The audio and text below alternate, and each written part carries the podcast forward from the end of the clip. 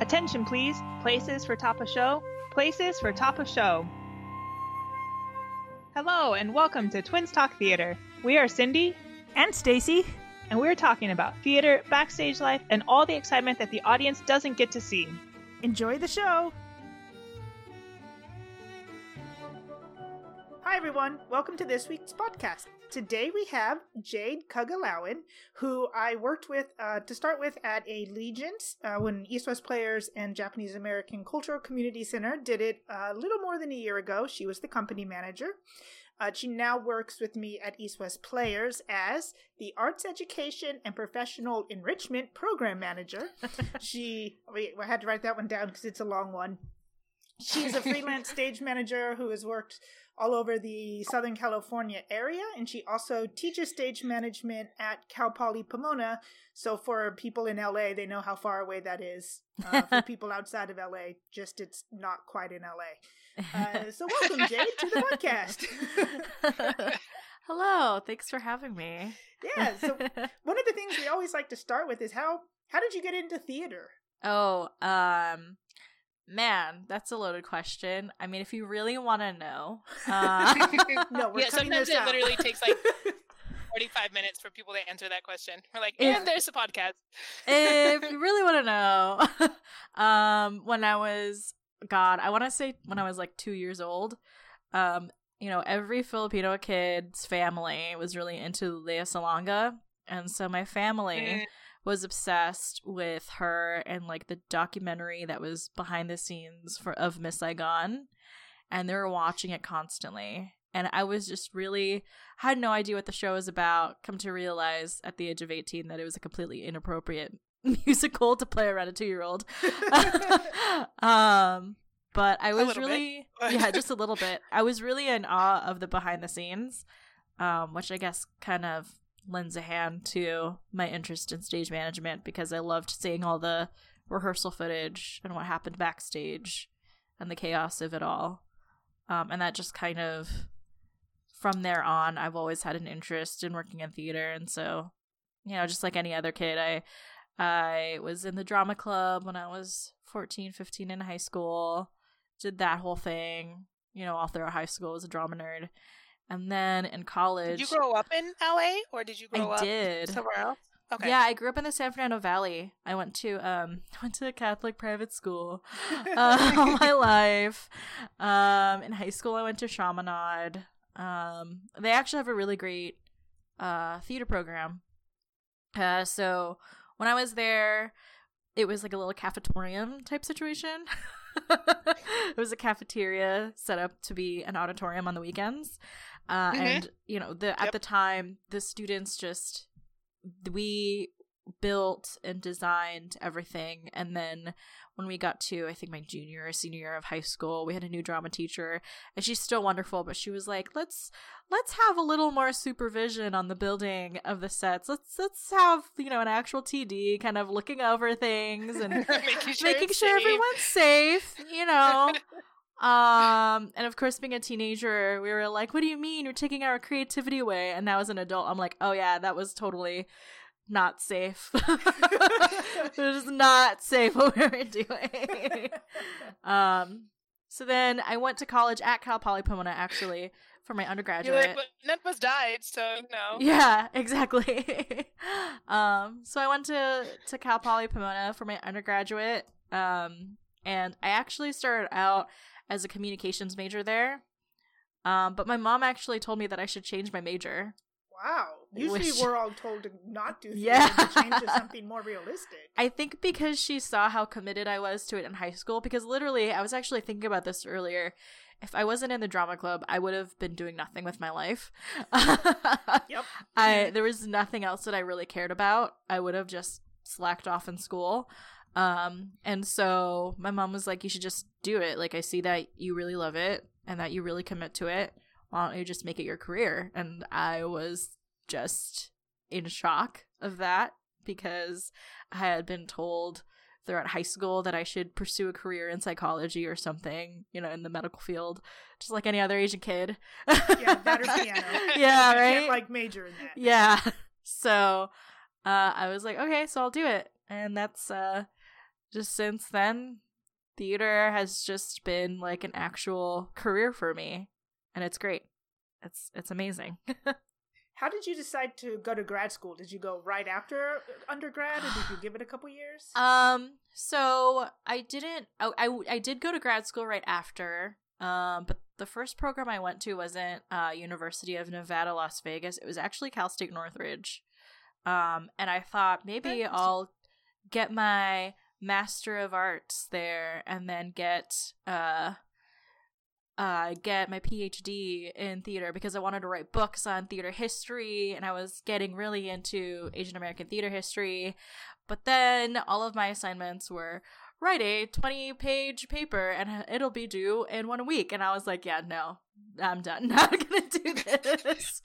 um, and it was, I, I, uh, it was bad, but while I was in school there, um, I actually started looking into MFA programs, and I was like, I missed stage managing, and I was like, I want to do this. I always knew that I wanted to go into education, um, but I didn't exactly quite know what to do with it, and so I applied for the MFA program at UNLV, and the reason for why I say that it was a bad thing was because the chair of the MA program or the head, she had actually given us all of these articles on why getting an MFA was bad and how it was better to get an MA. And I was like, whoops. Bye. What's an MA? An MA, like a, a, Master of Arts as opposed to a Master of Fine Arts? Right. So an MA uh it just kind of is like the road path i guess you could say the road to getting a phd and the phd is the terminal degree in terms of just writing scholarly journals it's basically like if you want to have a career a full career it's hard to explain but basically if you want to go to a college to teach theater history or theater critique mm-hmm. um you would get an ma and then a phd um, and then a PhD obviously allows you to publish um, articles and um, all of that kind of fancy, fancy mm-hmm. schmancy stuff. An MFA is more terminal, is a terminal degree. Uh, it doesn't exactly lend you over to the PhD path. Um, and an MFA is more, I guess you can say, as opposed to being theory driven, it's more um, what you do. So you can get an MFA in acting. Yeah, yeah. It, you get an MFA in acting, can get an MFA in stage management, design, whatever it may be. Um, but that's basically it. That's that's what it is, and your whole focus is going to be on that particular whatever that that emphasis is. So, um, theoretically, it should be an intensive program, but that's uh some people can argue against that depending on the program that you're talking about but i won't get into that. That's, that's, interesting because uh, we've talked to a couple people who are working on like uh, jen spears. Sears. Sears. I forget her married name now. Um Schreider, i think. she's going to school and she is writing a book on theater history and stage management mm-hmm. but i think she's getting an mfa not an ma right she she has her MFA already. She's getting her PhD. Oh, okay. No. But I think yeah, but she, she, did get her MFA, MFA yeah. first.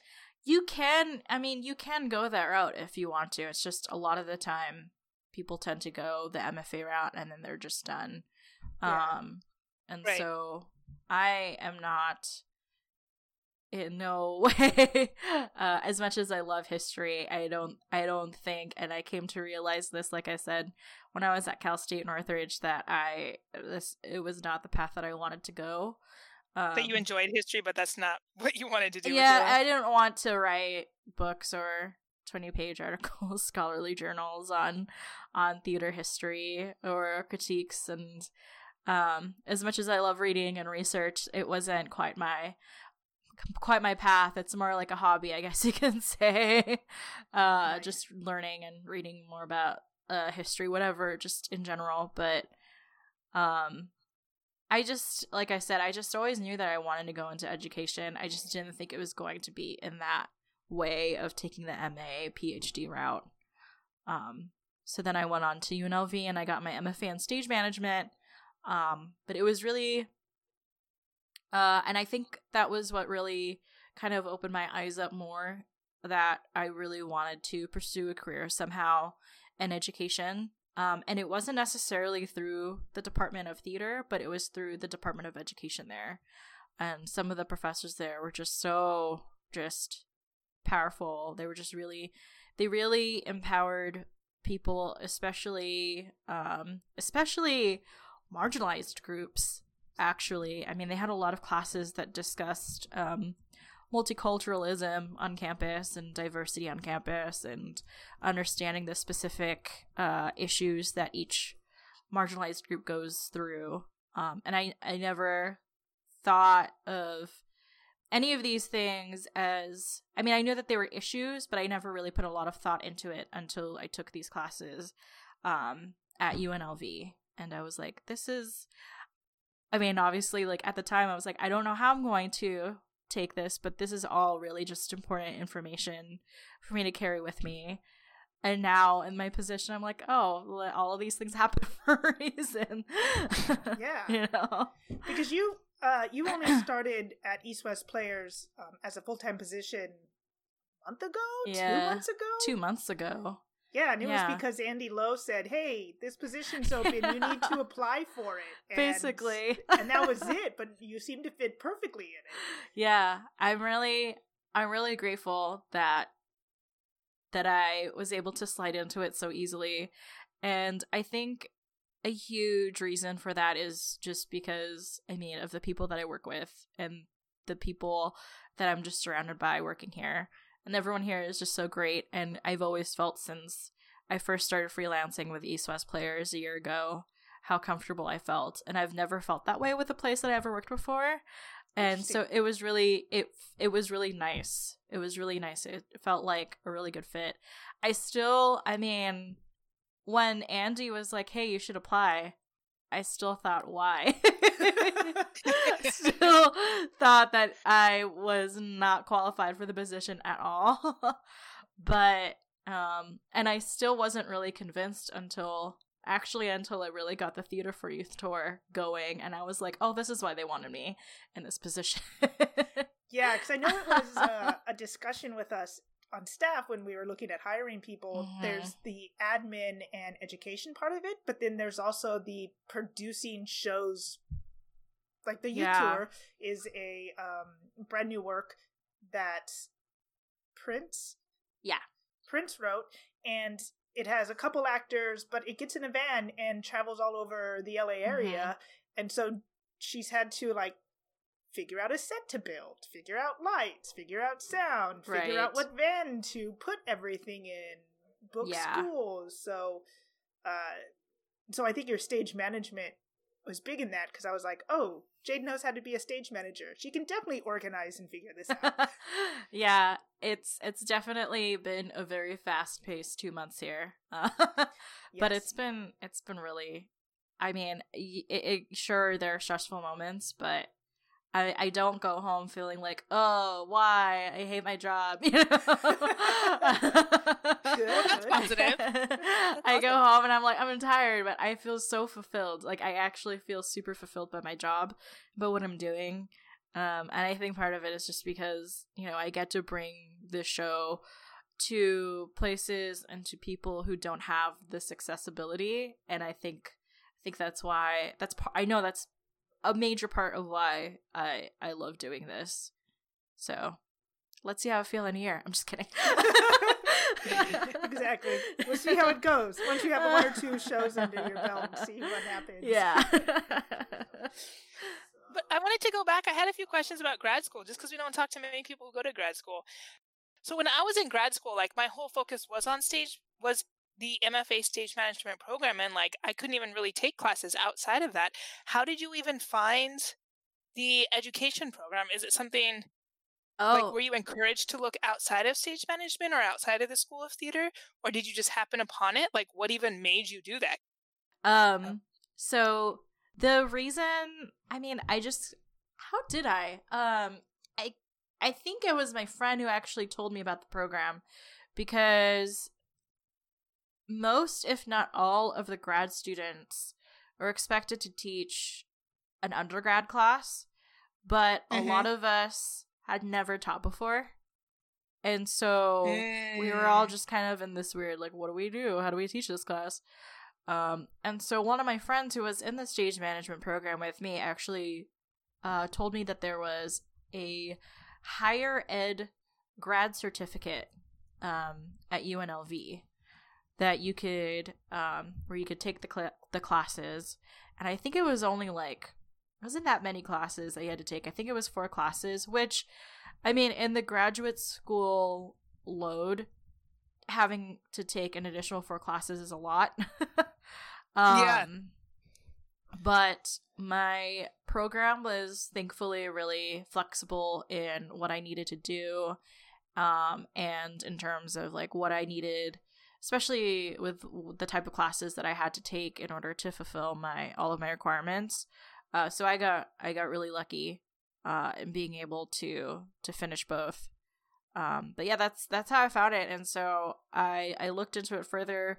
I took I took the classes that I needed to, and uh, I I just had more of an emphasis on understanding. Um, I guess in in the the ed the education world it's more of a an emphasis on administration or um, student services because it focuses a lot on um, student population and uh, demographic and how to work with uh, students in terms of the type of personal issues they're going through um, and how that affects their studies um, but you can choose whatever. I mean, there is another path where you can um, study sports in education. Um, one is more so, I guess you say like the business side of arts of education. I keep wanting to say arts education because of my title. so, yeah, and a lot of the time That's too. really awesome. Yeah, a lot of the time too. Um, from what I saw, the people who were in the art, the higher ed certificate program with me ended up actually pursuing um, a master's in education, going that route. Um, I didn't uh, because I didn't want to stay in Vegas for another two or three years. Um, Understandable. Gets really Yeah. hot. uh, but I mean, if they had like an online uh, program, I would totally do it. Just because I just I just find the whole educational world fascinating in terms of how they uh, navigate through uh, the student's psyche, I guess you can say, but also working with Mhm. the government and funding and how to better support not just your classes but your fellow peers as well. So Interesting. I never yeah. I've never talked to a teacher. I always just assumed they taught you how to like make lesson plans and what Yeah. books you should teach from or anything Right. like that. Yeah. It's, you know, that's one of the last things I would say, at least from my experience. Uh, I'm sure there are other folks who have had to, um, or that's their main focus, um, especially if your emphasis is in teaching kindergarten to eighth grade or high school level.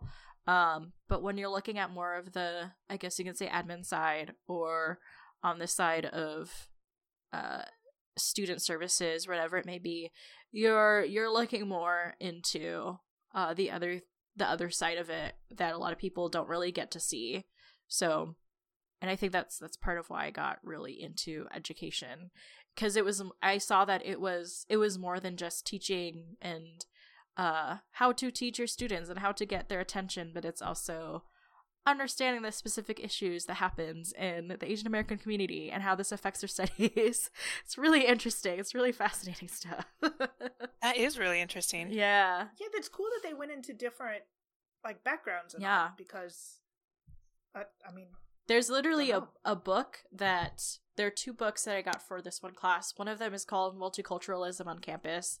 I actually have it at my desk uh, because it's it's it's actually really useful in terms of figuring out different workshops and programming. Um, but they talk about the specific issues that each um, marginalized group goes through, whether you're a member of the LGBTQ community or you know you are uh you're asian american or you're latinx or you are black or whatever it may be Um, they talk about the specific issues within each, and even the interactions uh, that one has with other with other groups. And then another book that I had to read was called um, uh, "Why Aren't We There Yet?" and it's just about how do we tackle uh, diversity and inclusion on campus, and why haven't we gotten to that point? And they talk about some things like with um like with students and how you know there are fraternities or sororities who still do some pretty racist themed parties.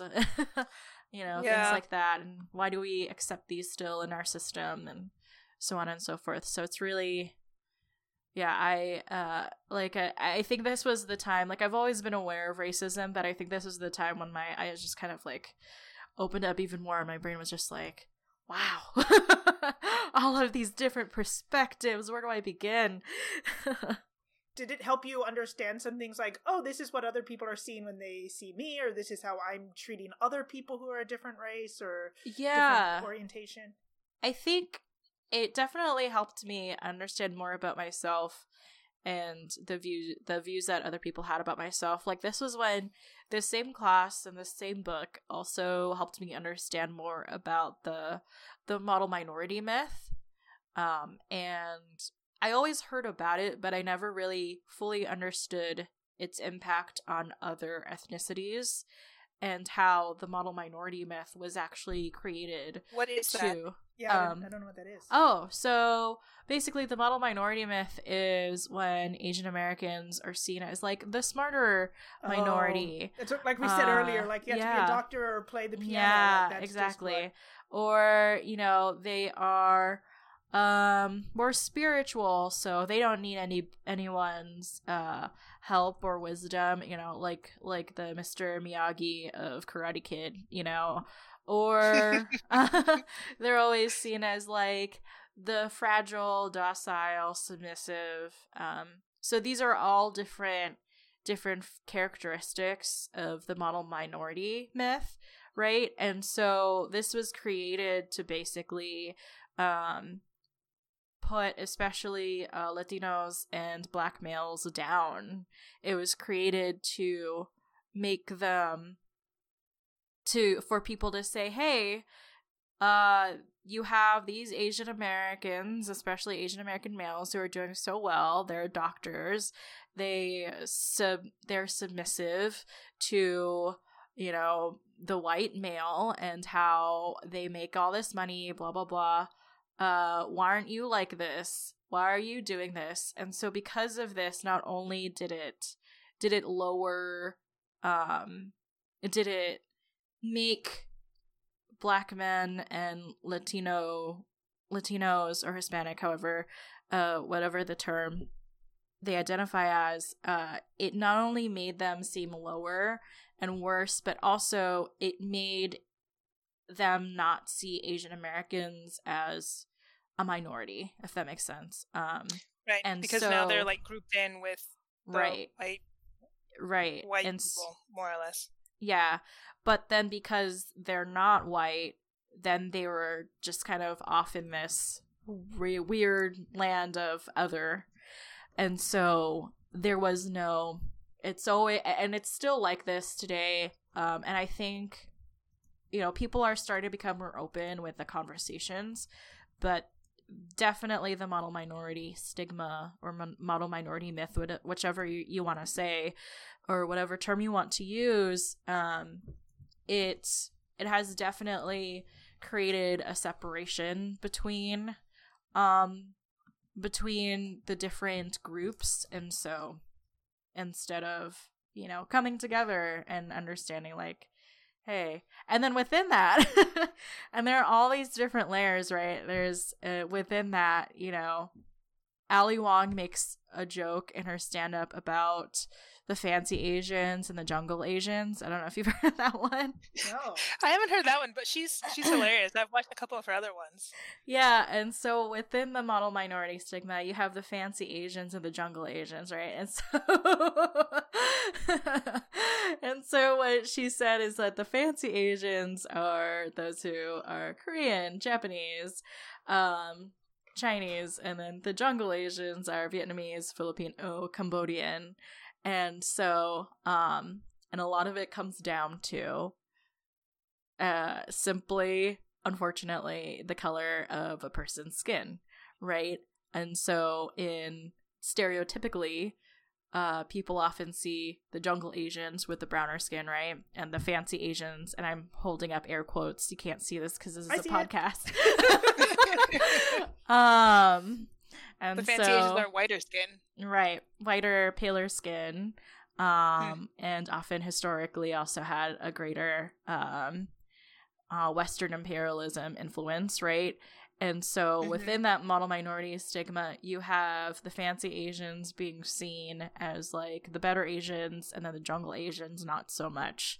So Mhm. there's a lot of history I could go on for hours about the model minority stigma and the history behind it, but we don't have two hours. So I think it's interesting because I am very uh I'm very useless on telling people apart. I'm like, yeah, that's that person's just a person, right? That's a white guy, and that guy might be half black, and that guy's Asian. And people are like, is he Chinese or Japanese or what? And I'm like, I don't know. right. And Andy asked me earlier, he's like, what would you think? Is this person more Asian looking or more black looking? And I was like, how am I supposed to know? I don't know. It's a headshot. It's a person.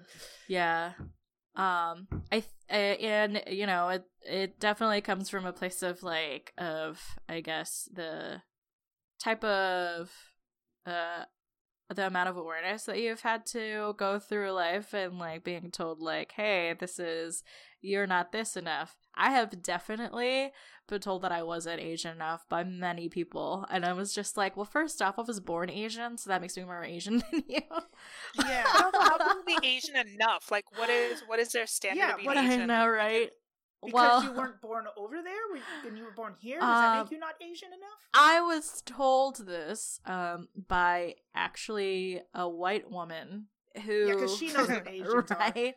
Because she claimed that she knew so much about Asian cultures. And what I mean when I say Asian culture she had lumped several cultures into one culture which is already like oh god what are you doing um but because she would watch anime and because she was a huge fan of like uh World of Warcraft and played it all the time and you know read manga Which and isn't even knew how to speak, game. right. Like, World of Warcraft is based in California. I know but because she like played uh computer games and games and video games and you know interacted with more Asians than I ever had in my life. She told me that And these are her literal wor- literal words that she would make a great Asian housewife. And she told this to me and my friend who is also Wow. Filipino. And she and I were just like looking at each other like what did she really say that? Right? Like, how do I even respond to that? That's Yeah. so weird.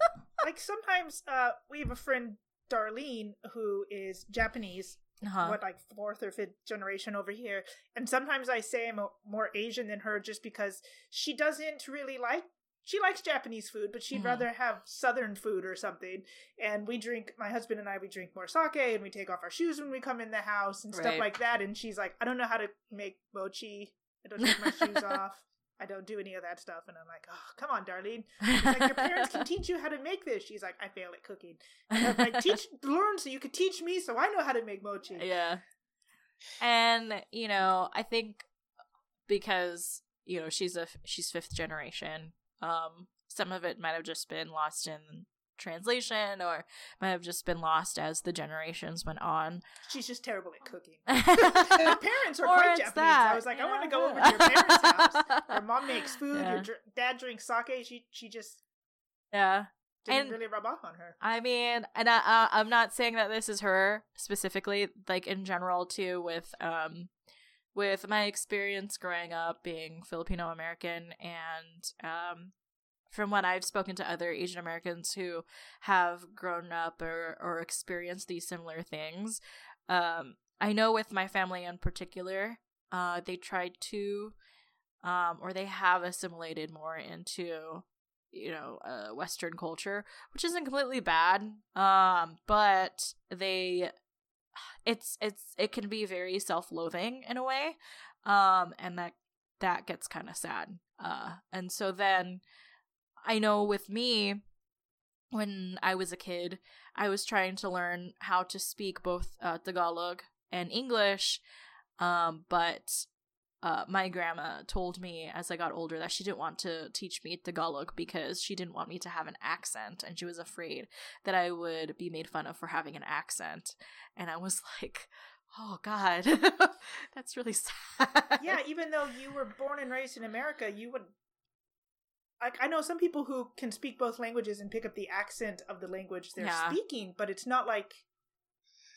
I don't know. That's interesting that she was Yeah. so afraid of teaching you a language because you might be made fun of. Yeah. And I think, But I- yeah. I think there are a lot of people like that, and I think Yeah. Darlene faced a similar thing as well. That her parents, in a sense, I think, and I might be misquoting Darlene, but you know, they were trying to make her as white as possible Yeah. so that she would fit in and not get made fun of because of her Japanese heritage, you know? And so I think there was conscious choices on their part to like not teach her that heritage or for her grandparents not to because of that, because of that fear that that they had. totally. Which is, you know, a unfortunately but well-based fear because of what happens in in our country. But yeah. Yeah, I mean, not too long ago, the internment camps and all that, which. Mm-hmm. And I mean, even with myself, whether it was with my family, um, even with myself growing up and, you know, having a judgment passed on me for being or looking Asian or, um, Mhm. you know, I, I made conscious decisions myself to be, to be less Asian so that I could fit in more. Um, Yeah. or whether it was because I was told that I needed to be more Asian, you know, I was like, oh, well, screw you then. I'm going to not do that, you know? like why do you expect me to be more Asian, you know? Or, you know, I I wanted to fit in more with my friends and when I, you know, like I said I went to a Catholic private high school and and the high school that I went to had a lot of money. and so I I wanted a majority of my friends were white and I wanted to fit in with them more. And even my grandma when my friends would come over, she made the conscious decision to not make or have Filipino food in the house. She wouldn't even offer them Mhm. Filipino snacks. She would make the decision to have, you know, American fast food at the house to feed them, to have American snacks to feed them because she was worried that they wouldn't like it. And then they didn't try it.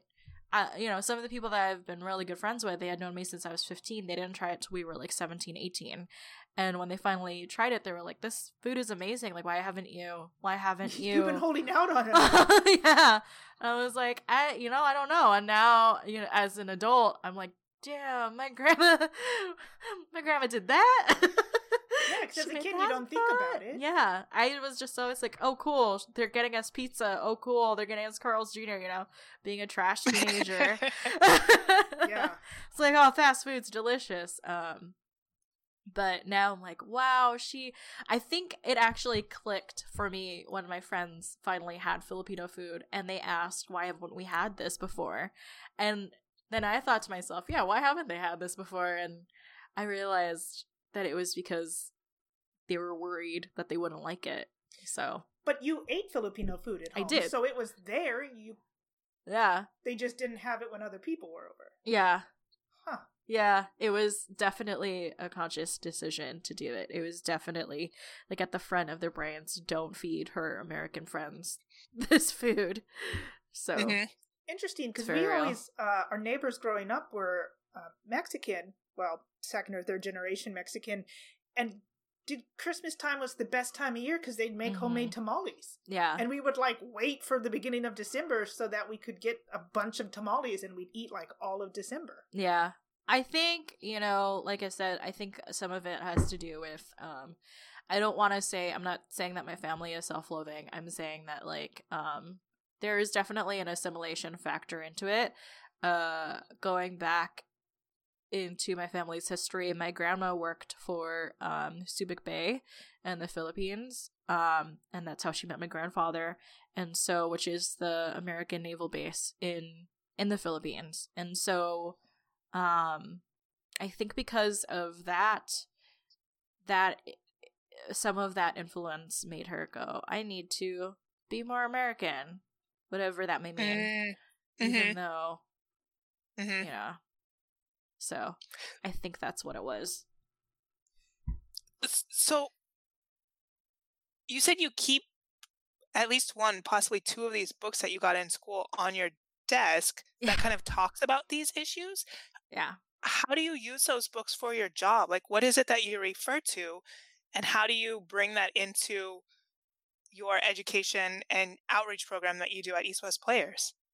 Mm, So, so some of what I do is, um, besides the Theater for Youth tour, um, the other, the professional enrichment aspect of my job, the the second line to my job is figuring out um, different workshops that apply specifically to the Asian American and Pacific Islander community. Um, one of the main things that Carolina and uh, Snehal had spoken to me about with this job was um, understanding that you know East West players was created for a specific demographic, right? It was created for a specific reason too, though. It's it's not just a theater company and it's not just an Asian American theater company. It's a theater company that is geared towards Asian Americans, but also their issues and how do we uplift them? How do we uplift the community? Um, and so, in terms of uh, understanding the specific um, issues that go into uh, the Asian American community, is understanding um, understanding what can we do in these workshops in order to uplift uh, the Asian American community or API community, um, especially in the entertainment industry.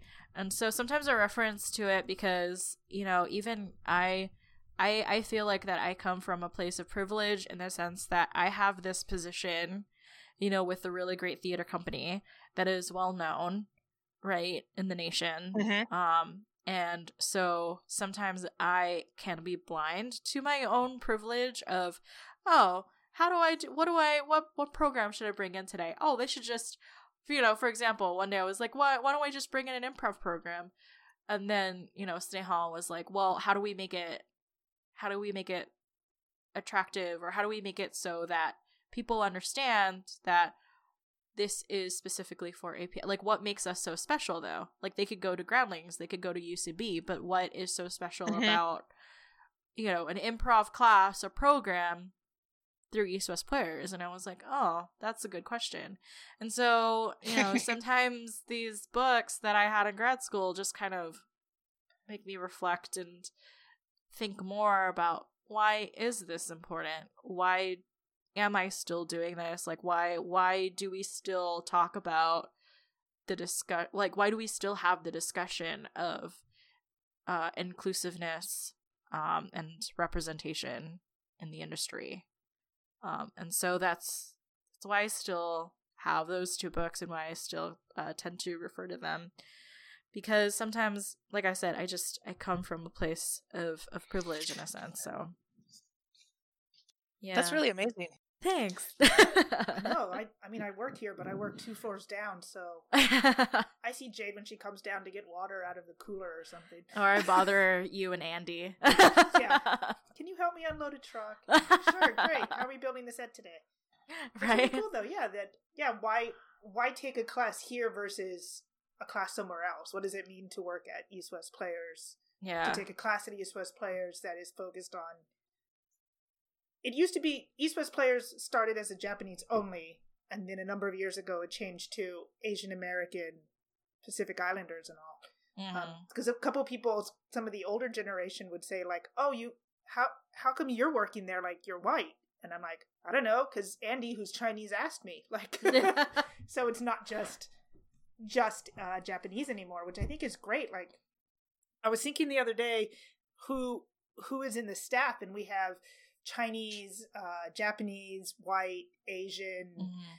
um filipino Chinese, Vietnamese. Yeah we have Yeah. it's like so spread out and i was like i don't i don't know what everyone is and that doesn't Yeah. matter but i think it's cool that it's definitely a conscious thing to not just have you know because i being white i can't be like, oh, this, you know, I grew up in this section or whatever, and so I Mhm. know what it's like. But it's it's just opened my eyes a lot to that because I just didn't think about it. Yeah. Now it's a topic on a regular basis here. for me. Yeah. I think too, um and in a sense that uh globally I don't or not I don't want to say globally, nationally at least, I think with uh within the industry that for a moment huh, no more than a moment, for a while we were thinking of Asian was more so the Eastern Asian uh cultures, right? So Chinese, Japanese Correct. but uh, it wasn't until later on that we really thought about hey what about the southeast asians you know south asians Well, even you know? China is huge. yeah and you know people don't think about like when in the discussion of asian you know when people say asian they don't think cambodian they don't think thai right away they usually their brands go to giant chinese or japanese Mhm. um Mhm. they don't think indian they don't think you know whatever it may be they that's not Mhm. their first thought and i think they're starting um and something that i have definitely seen too with um within the last few years here at east west players a growing awareness of you know defining what api is so Because even, uh, and you mentioned earlier when you said Asian, uh, also Pacific Islanders. mm-hmm. Because when we were, Cindy and I, we traveled quite a bit growing up, and we went to Hawaii a couple times, and we also went to Guam. Mm-hmm. And even though Guam is American territory, it was more Asian than Mhm. than anything American. Like our Mhm. dad basically lived on spam and fried rice for Portuguese sausage forever. delicious exactly. But when I Totally think bad of Asian, I don't necessarily think of uh, Guamanians or Chamarans. I think they're called because chamara yeah yeah, because it's like oh, it's an American territory. It's like yeah, those people are. It's a territory. It's not just you know a And- state. They're not. and it's not considered a lot of people it's not treated as american territory either Yeah, Um, a lot of people don't even know Guam exists. yeah it's yeah so that's- uh now, now I kind of want to go back and be like, hey, do you guys do theater? You're not a very big island. You have to have at least one theater around, right? right exactly Now twins thinking. yeah, I am. I'm wondering what the what is the outreach program? How what do you call it? The oh tour so that you're doing? Yeah so uh the tour is called theater for youth um Theater for Youth. So Yeah. what Oh, when okay, you that- that created that, what was initials. your purpose behind creating that? Is it to reach a specific population or is it to reach all the population and tell them about a specific idea or like what because you were saying how you're trying to create classes and stuff that connect with east west players uh, mission statement more or less Mhm. so what is this tour that you created oh so i mean the tour has been around for a bit it's been going for a while since before even me or my predecessor. Um, but um, something that I talked about with my predecessor, Carolina, with uh, the Theater for Youth tour is, and I thought it was a really great point, um, is that we tell American stories through Asian American narratives, um, meaning that our stories aren't always specific to I mean yes there are historical figures that are specific to us and we have had specific experiences um so like with the the with the play scrimmage that we're touring right now they talk about the Chinese Exclusion Act um but Mhm. with that historical reference with that fact with that happening um there have been other similarities, other similar events that have happened in other cultures. You know, like with um like with Mexico and the border and um with uh Trump wanting to build the wall, right? And um yeah and with you know us ex- with the United States experiencing deportations and um it's having other folks understand that you are unfortunately but also fortunately not alone in this issue, this topic. And so um Mhm. telling these stories in that way. Um but scrimmage like while it mentions that it mentions more uh the topic of toxic masculinity and the reason for why I feel this is something that is important to reach out to to the youth of today about um isn't just because like you know there is there are some things in masculinity that are that are unhealthy but i think it's also Mhm. that with a lot of first generation or second generation um kids they get a lot of the toxic masculinity from or ha- not get it but they receive a lot of toxic masculinity uh, comments from um their fathers or from their cultures in general you know Mhm. uh you know I, I talk to people a lot about this subject about you know like the whole machismo complex and how um basically when you look some more so in latino culture there is uh the idea that you know men have to be macho all the time right and i think Mhm. that's relatable in many other uh, cultures when it comes to the view of the male right uh and so in this show uh we talk about that you know and understanding that you know there are men in other cultures as well or who come from other ethnicities that also have this experience of understanding like this is you know we're told to be more manly but you don't have to be you know you don't have to not feel your emotions to be more manly. Like being manly can be feeling your emotions or knitting a scarf whatever it may be. Um so um i think uh again i guess that's like going back to my books of like the view of the male in every uh culture and how uh it has proceeded in history i guess you can say. Yeah. so it's a lot. That's- it's heavy stuff Yeah, I I know. realizing how how much I contemplate every day. I'm like, no wonder I'm so tired when I get home. Yeah. I feel like I'm more exhausted that nowadays than when I'm stage managing. But I feel not not that I don't like stage managing, but I I just feel I think it's just because like I feel more fulfilled with all of the things that I have to do with this job. Mhm. yeah because it it's bringing it's bringing theater to not just youth but to underrepresented cultures or to people who Yeah. don't feel like they have a spot to go Yeah. And- uh, earlier today i did a, a tour of the theater with uh, two ladies who do ballet and one of them was a ballet dancer and one of them was a teacher and they want to do a a ballet based on zombies romeo and juliet after they're dead which i thought was excellent and I said, I, I, they said that they are very inclusive and have lots of different people, but not just races. Because when we were talking about it, I said, well, well, I, you know, made a joke and I was like, mm-hmm. well, I can't dance. I'm too top heavy. I got big boobs. And they're like, no, exactly. That's just it, though. Like, we have people who are not skinny, white, petite dancers. And they're trying to include everybody. They're like, we have people who Oh. are 70 years old. We have people who That's amazing. are of different races. We have people who are not petite, who are bigger, who have boobs, who have hips, who have all kinds of stuff. And they're like, that's the best part is that they can still dance. And I'm like, that is excellent. Because you think about arena, you think like thin, skinny, Yeah. no ounce of body fat on you. Right. So I was like, that's excellent that they are including people because, yeah, why can't I dance? I'm terrible at it, but if I wanted to, like, there's many reasons why we can't dance.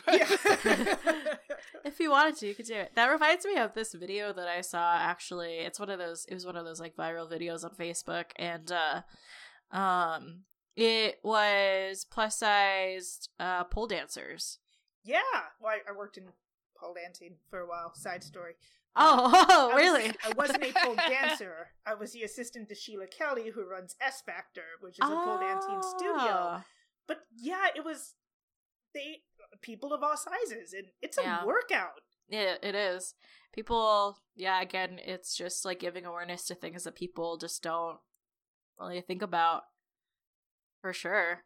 Um, I think it's great in this age of social media. Like, while there are definitely a lot of cons to it, um, one of the pros is definitely has definitely been bringing awareness to these kinds of things of of inclusivity and that you know yeah we may think that a ballet dancer is a stick skinny person who only eats 2000 cal well not only that's a whole other conversation of how much they eat it's crazy actually they Yeah, eat a lot I did watch a Um, video of this. She was a prima ballerina and she went through her day and Yeah. she had like a corn dog for breakfast. was it on and- vice I, i think it was know. vice But yeah, it was Yeah. impressive how much she ate constantly. Yeah. But she was also working out like 12 hours a day. Yeah, it was crazy. Like she started off her day working out and then she did the dance classes. I was like, and you get to have a corn dog for breakfast? That's crazy. Yeah, exactly. I want a corn dog for breakfast. I know. But I'm not working out nearly that much. No, I yeah. like walked up the stairs to the bathroom and was like, If I had the same diet, I would not look like that. Yeah, exactly.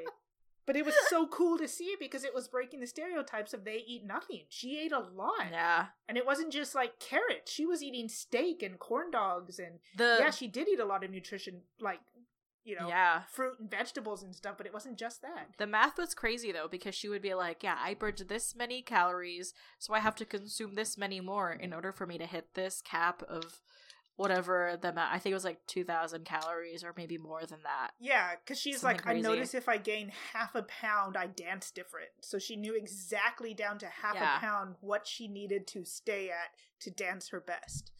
Yeah. It was it's crazy. And she was already like 118 pounds or something like that. But it was all muscle. 118 pounds of muscle. Yeah. It was. Now I It's should find it and, and tag it, but no, it was it was excellent Yeah, to see. now I want to watch that video. Yeah, it's really interesting. Find ballet dancer video. See if I remember what that means in a day or two when I write this up. if you write the note corn dog, you'll remember. Corn dog. yes, we will post it because it it was just really cool. Yeah. And well, we didn't talk much about stage management because I didn't realize that your job here was so exciting. Damn, terrible. It's okay. I can talk a little bit about it. no. Yeah, I don't know how much you edit out. nah, we don't. I don't think I edits out that that much. Um, should I talk about with stage managing? I don't know. I don't know. The arts education stuff. now that is we have great. five minutes left. Uh, Yeah, Oh. exactly. we tried to keep it to an hour. Uh, uh, kind of, I guess, going into stage management. So these, jumping back to college too, the education and learning about different cultures and uh, learning how education works with those. Mhm. How do you feel that has helped you, or has it helped you in stage management and dealing with actors, directors, designers, people from all over the place? Or do you even consciously think that those classes related? I don't think it really. I don't think it really related, honestly. Um, when I think about it, because the places that I stage managed for, outside of East West players, were just uh, they were not very diverse. I worked in a very Uh, non-diverse place. Yeah, so um, I never really thought about it. I mean, stage management has definitely helped me with this job for sure. I have that advantage. Um, so juggling everything has been uh, mostly good, I would say. Uh, everyone's telling me that I'm doing a good job, so that's good so far. um, but the other way around, not not really. Now that um, now that I really think about it, um, yeah, I, I mean, uh, I'm thinking about it. I guess in a way, like thinking about um the different power dynamics, um, in terms of supporting the director, um, and how that translates into education or vice versa, but not really. So not really. Yeah, I think about it. Not really. No. Interesting. yeah. Um, But it is cool that it it worked in the opposite direction. That your stage Yeah. management experience and education is helping you do the education part now. You know. Yeah, definitely. And like you know there are times it's not that i don't miss it um but i think at the end i i wasn't really feeling fulfilled by it in a way i i kind of ended up just feeling like all right here i am Like you're just notes doing for a the job. report yeah like i just kind of felt like i was doing my job um and you know i the only reason for why at times that I, I feel like I miss it is because I miss the people that I had worked with before. Um Mm-hmm. and I would see them because I was stage managing with them or I was working with them on a on a show or with a particular theater company, but otherwise uh I don't really miss the job itself.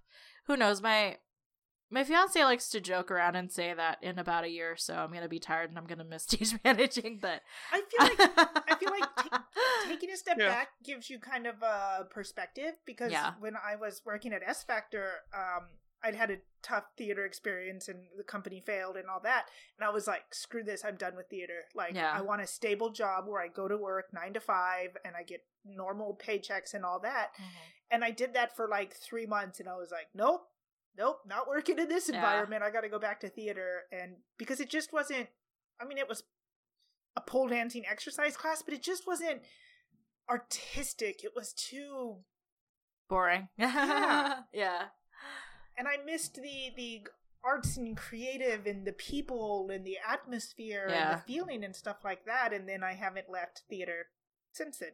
I think that's why I'm I'm not too worried or I'm not too I don't miss uh stage management so much because I still feel like in a way I am stage managing right now Oh yeah, I because mean, you're of the amount that I have to manage right yeah now. scheduling and conflicts and yeah, You're working still with in well, and the you're still teachers, you're still in the arts, and you're still like around artistic people, and you're still like making art happen, which I feel Yeah. is you know so much of stage management. So it- even though you're not stage managing, you're still like surrounded by those people, which Exactly. And I feel like too part. Yeah, and I feel like too um I guess kind of looping back to what I was talking about before, like I I I figured out what I wanted to do um in education. Like this job solidified it, you know. And I I am doing everything that I've always wanted to do in one job. I'm not working three different jobs like I was before in order to fill, fulfill all those different areas so it's really nice to to be in one spot or technically two spots because i'm still teaching on the side but but you're still yeah growing a program and developing not de- kind of developing but growing the program and working in the arts to Yeah. to help educate everybody. Yeah and it's on a whole other level of of you know not just supporting a show but supporting a whole community yeah. of people and that's it's a crazy and intimidating feeling but it's also really great a great feeling too oh theater the mixture of feelings yeah or art in general i guess Ah. uh, well we're getting close to the hour um and i think Wait, I- I I had another question. Can you Oh, okay. like go home at night and not have to check your email? you know do, okay Jade. uh technically i like, can as do that managers, I feel like all I do as a stage manager, production manager, is like every 20 minutes checking my email or my, you know, my phone's buzzing about something that went wrong. So I'm just curious if you've been able to get away from that. right? Technically, I don't need to look at my email, but I'm so used to to looking at my yeah hard. oh my god, what's the saying? Habits die. What habit? Habits die hard. Have habits. I don't even. yeah, something like that. It's yeah. I'm just curious. Uh, it's really hard. Like, uh, I have finally gotten to the stage of I don't need to respond to that email. okay, Um, that's good. And I just star it. I put a little. I hit the star on Gmail, but uh, it's really hard to not look at my email. Um, and I'm trying really hard to break that because I know it's going to drive me nuts one day, uh, especially when we get to gala next month. But um, yeah, no, I mean, you know, you're a stage manager too. It's it's all I do, and my husband's like, "We're on vacation. Can you put your phone down?" And I was like, Yeah. "No, because something's gonna happen." Oh, I have had arguments with my significant other about me being on the phone too much. And I'm like, it's because I'm a stage manager. I have to respond to this email. And he's like, you don't love me anymore. I'm just kidding. Uh, it doesn't say that, but you know, there's definitely like you're on your phone too much. Why are you on your phone too much? You know, conversations. Yeah. You know, and again, it's those habits, man. I, I ran away, so I might have missed some of it because I had to go to the bathroom. But uh, I, Oh. I'm trying really hard to try to work on, kind of work on that separation.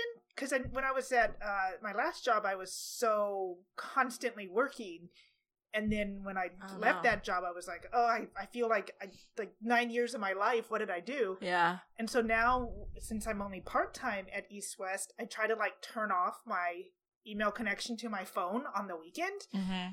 But I have four other theater jobs going on right now too, so I still have that going. So it's Yeah. plus I, I tell people like like you or whatever, like you have a question and it's not my working hours, like text message or a call. Like I'd Yeah. rather just answer the quick question or know what's going on instead of coming in four days after the last day I worked and then have five million emails of people freaking out. I remember when uh there was that day when you hadn't been in for four days and you're like, I need to catch up and it was like three PM and you're like, I'm almost there. Yeah. I'm almost there. 53 emails. I've almost got through it, I promise. I'm gonna get through them all. Yeah. So It's so true. That's why I check it twenty four seven. But Yeah, it's so hard. And it's like I know that there's a point where I need to stop doing that, but not right now. Exactly. Yeah. Because like even one night you called and I was home cooking dinner and you're like, we don't have a gate opener. I can't get into the shop. And you live in Long Beach next to me, and so you Yeah. drove to my house to pick up the gate opener to drive into downtown LA to open the door for them to have rehearsal. And Yeah. it's like, yep. Yeah, that was fun. but that's you know what it what happens. it's the life. yeah, I get more than enough phone call. Well, I play D and D uh, every other Friday or so, and almost everyone is theater people in the group, Mhm. uh, artistic directors and technical directors and actors and things Oh, like wow. that. And one of them, our dungeon master, is the technical director. And there's hardly a night goes by that he's not getting a text message about the light board's not turning on, or how come this is making a noise, or where did this end up? And he's oh know, no. DMing a game and quickly answering a text message being like, Did you check the power strip? Is it on?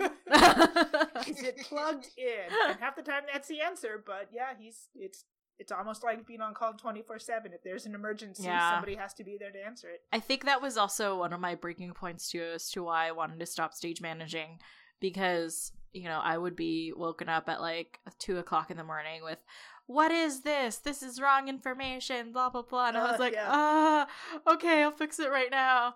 Um, Yeah. When and- everyone's reading their rehearsal reports after you're done with yeah rehearsal. exactly so I, I that was that was definitely one of one of the reason one of the major reasons for why i wanted to stop because i was just like i it was driving me nuts i just wanted to have a moment of being somewhat sane or knowing that my emails weren't so detrimental to the process so, Yeah. Yeah, funny. if I don't read the performance report on Saturday, it's still going to be there on Monday when I get in, and I'll Yeah. answer it and be like, "Oh, okay. Did you fix that, or do I need to fix it now?" But yeah you know, if it's an emergency, call me. If it's this door squeaking, then either spray it with WD forty or fix it on Monday. yeah i'll just deal with it yeah, exactly. yeah oh the days of stage managing Cindy gets to still deal with that. She thinks it's fun. Oh, it's you know there are a lot of people who are just like who are just made for it. You know, they just love it, and you know, I I used to think that I was, and props to you, man. But I, I uh, I do love it. I I thrive on it. It's very exciting. Yeah, I you know for my for my own mental health, for my own sanity, I was like I need to uh, take a break, Step away. at Yeah. least. yeah. Yep. And we'll, you know, in a year, be like, so how's it going? Are you missing being in rehearsal? Are you missing calling Yeah. shows? But again, like I said, like I'm still I'm still pretty submerged in it in a way with this job, so it's pretty Yeah. great. Yeah. Yeah. Trying to. Okay, now you can ask your last question. I, I feel satisfied. Okay, good. I'm glad we're here to help you, Tim. Uh, so the last question is uh, not necessarily theater related. okay. It's do you have any twin stories? Just because we're weird and we find it very entertaining. Twin stories. Yeah, know any twins? Uh, worked with any twins? grow up with twins, family members? Okay, so I don't have twin a twin or anything like that, but my best friend uh would uh, we always even now um get confused for being sisters, and so we would we would joke around and say that we were twins. Um and in high school like my mom would she would be like, "Oh god, you guys do look really similar. You guys really do look a lot alike." Uh and so she in didn't be like, so I never told you. Right. well, she would joke around and say like, "Oh man, I thought you guys would be separated, but you're not." um so in high school, there was this girl who was in a grade lower than me. I hope she doesn't listen to this. She We don't, we don't have to say names. uh but she and I would be mistaken for the other person. Um and I we really did not look similar though. I don't know why people confused us for the other person Was it because you're Asian? but I really think that coming from a rich private school, with there being a majority of them being white, they just were like, oh, we're just gonna lump these two Filipino girls together. She and I just did not look al- alike at all. but she took it as, oh my god, we get mistaken a lot. So she would call me her twin. And I was like, oh no. So back in the MySpace days, right? You remember MySpace? uh-huh. um she commented on my MySpace saying, "Hey twin," and my best friend who I, you know, actually call like my twin cuz she's like I love her to death and is my best friend. Um she texts me did she text me or she it was AOL instant messenger back in these days, right? Yep. She immediately a I think she IM'd me and was like who is this? Why is she calling you her twin? She's like so Stepping on my insulted by it. She's like, "Excuse me, that's my title." right? and I was like, um, I don't know why. It's just because of this, you know, the school. And I explained everything to her that, you know, what I just said, and she was like, ugh, she needs to stop it. But then, years later, like I'm talking about just maybe a few months ago, she commented on something like a Like the- picture the just out of nowhere the younger quote unquote t- twin uh-huh. she commented on a picture of mine. I hadn't even known her in years, and just out of nowhere was like, "Oh, you look so cute, twin," and I was like, Not twins. We're not twins. I haven't spoken to you in how long? How long? See, Stingletons do want to be twins. We understand. We're pretty cool that way. Everybody wishes they had a twin. I mean, yeah. I always would hear about like the kind of mischief or like how fun it was, and just having a sibling in general. I have an only child, so oh, we're sorry. we're the weird ones. You are. yeah. Like, we're not super close to our brother, who is getting married soon. Um, but he's still there. And there's still the connection and the bonding and the family experiences and calling and being like, your mom's crazy. And he's like, your mom's crazy. And I'm like, yeah, you deal with her this week. Like, who, you don't have anyone to go to and be like, you deal with them. yeah. Oh man, I wish. No, it's just I'm just gonna not say anything. You know that Homer Simpson uh gif where it's him like fading into the bushes? yeah. That's me. oh, that's excellent. Okay, twin, good. I'm good. She's I'm knitting. happy. She's not even looking at the computer. She's knitting. Six. I'm paying attention though. I keep asking questions. Yeah. Okay. what are Okay. you Good. knitting? I'm working on a blanket right now. Oh, that's amazing. Okay. Well, I guess we should go so I can, you know, go home and you can go home. Yes. We can follow each other down the 710 freeway home. Oh, yeah, definitely. Luckily, at this time, it's usually not super Oh, crowded. no, that's not too bad right now. yeah. LA traffic. Yay. Thank you for joining us. Yeah, of course, definitely. Thanks for having me. And I'm going to uh, link those two books because, twin, add those to your reading list. Yeah, absolutely. I mean, I you will. have 5 million on your reading list, but add those to it. Yeah, close to that. Daily, actually. so but I she's will add plenty. those because that, those sound really interesting and, and very educational. So those are my favorite topics. Yeah. Excellent. Thank you, Jade. Thank you. Thank Bye. you. Thank you for listening to today's podcast. For more, visit our website at twinstalktheater.podbean.com and subscribe on iTunes or Google Play Music. You can also interact with us on Facebook or Instagram at Twinstalk Theater. Title music, Danse Macabre, is provided by Kevin MacLeod of Incompetech.com under Creative Commons License 3.0.